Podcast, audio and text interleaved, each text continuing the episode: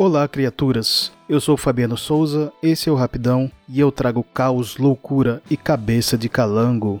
No ano 2000, a quadrinista Hayashi Dakio criou o mangá Doro Redoro, que foi publicado até 2018. Um mangá com traços bem pesados, com muitas cenas gore, sangue, membros voando para todo lado, mas com história bem divertida. Recentemente, a Netflix produziu o anime homônimo, que estreou no Brasil no início de 2020. Animação um pouco mais leve, colorida, e com 3D emulando 2D, o que pode inicialmente incomodar alguns espectadores mais tradicionalistas. Mas depois que a gente entra na narrativa, você acaba deixando isso de lado.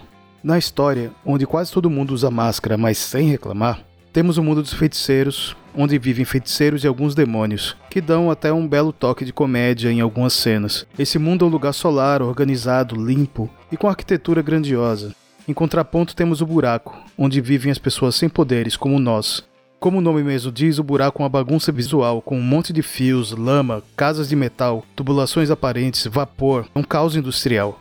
Os feiticeiros usam um órgão especial no seu corpo para produzir um material chamado fumaça, que é a fonte dos seus poderes. Eles se aproveitam da sua superioridade para frequentemente visitar o buraco através de portas mágicas que até nos lembram as portas do filme Monstros S.A.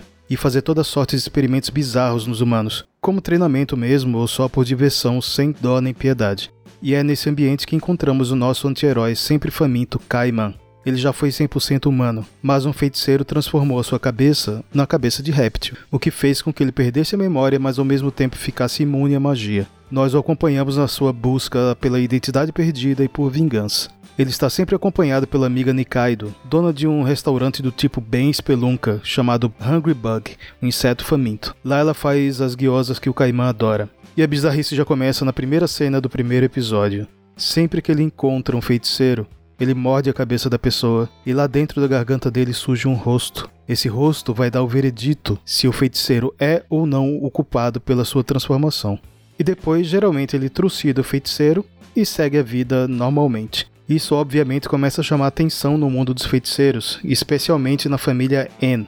N é o nosso vilão super atencioso, amável, que adora transformar as pessoas em cogumelos, formar seu narguilé sentado num cogumelo gigante ou dar voltas por aí na sua vassoura mágica steampunk movida a fumaça mágica. Nós temos assim o En e seus capangas querendo dar um fim no Homem-Lagarto Caimã, enquanto o Caimã procura vingança destruindo o máximo possível de feiticeiros.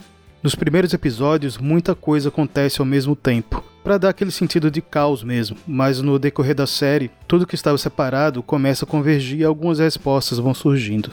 A adaptação da série em anime foi feita pelo Estúdio Mapa, tem 12 episódios na primeira temporada e está disponível na Netflix. Infelizmente, provavelmente por causa da pandemia, não temos a versão dublada em português.